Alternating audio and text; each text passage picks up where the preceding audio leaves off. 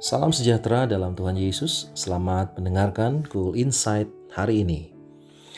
Pernahkah kita kehilangan kekuatan iman ketika diperhadapkan pada suatu keadaan yang tidak terlalu genting?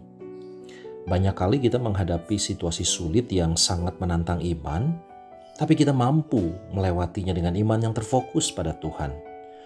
Namun, ada kalanya kita mengalami kekhawatiran dan ketakutan hanya karena persoalan kecil di Gunung Karmel, Elia menantang Raja Ahab beserta 400 orang Nabi Baal untuk membuktikan kehebatan Tuhan. Elia menaikkan doa yang super beriman. Ya Tuhan Allah Abraham, Ishak dan Israel, pada hari ini biarlah diketahui orang bahwa engkaulah Allah dan bahwa aku ini hambamu.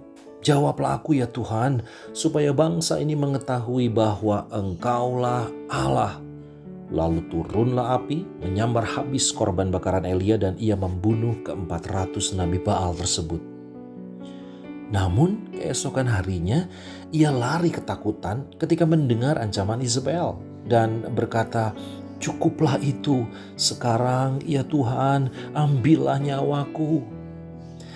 Elia berdiri teguh di puncak Gunung Karmel, mendeklarasikan fokus dan kekuatan imannya kepada Tuhan dan meyakini 100% akan jawaban doanya. Namun imannya jatuh seketika ke titik nol hanya karena ancaman seorang perempuan. Ia menjadi putus asa dan ingin mati rasanya. Demikian pula Abraham. Ia melakukan hal yang sama ketika ia berbohong tentang Sarah di hadapan Firaun karena berusaha menyelamatkan nyawanya. Daud yang menuliskan pujian yang indah tentang kesetiaan Tuhan yang besar dalam hidupnya, namun juga menyerukan Mazmur 22 ayat 2, Allahku, mengapa engkau meninggalkan aku? Musa yang menjadi pemimpin besar yang membawa bangsa Israel keluar dari Mesir dengan perbuatan tangan Tuhan yang dahsyat, namun ia pun berseru-seru kepada Tuhan ketika berada di Masa dan Meriba Apakah yang akan kulakukan kepada bangsa ini? Sebentar lagi mereka akan melempari aku dengan batu. Nabi Elia, Raja Daud, dan Musa adalah pahlawan-pahlawan iman yang dipakai oleh Tuhan untuk mendemonstrasikan kuasanya. Akan tetapi, hal ini tidaklah menjadikan mereka manusia super rohani tanpa kegagalan. Dengan demikian, kita tidak perlu berkecil hati ketika tapak perjalanan iman kita bagi grafik yang menurun secara drastis.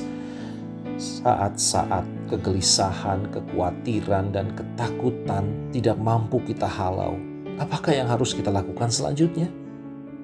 Nyatakan kepada Tuhan segala kelemahan iman kita, namun tetaplah berdiri di gunung Tuhan. Dengan kata lain, iman kita boleh saja limbung namun tidaklah mati.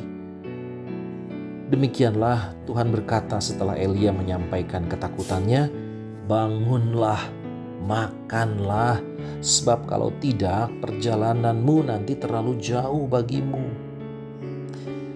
Kita tidak berdiam diri ketika kondisi iman kita tercekik. Namun, kita harus bangkit dan meraih kekuatan Tuhan untuk menjalani hari-hari yang penuh tantangan dan menyadari Tuhan selalu setia di dalam kehidupan kita.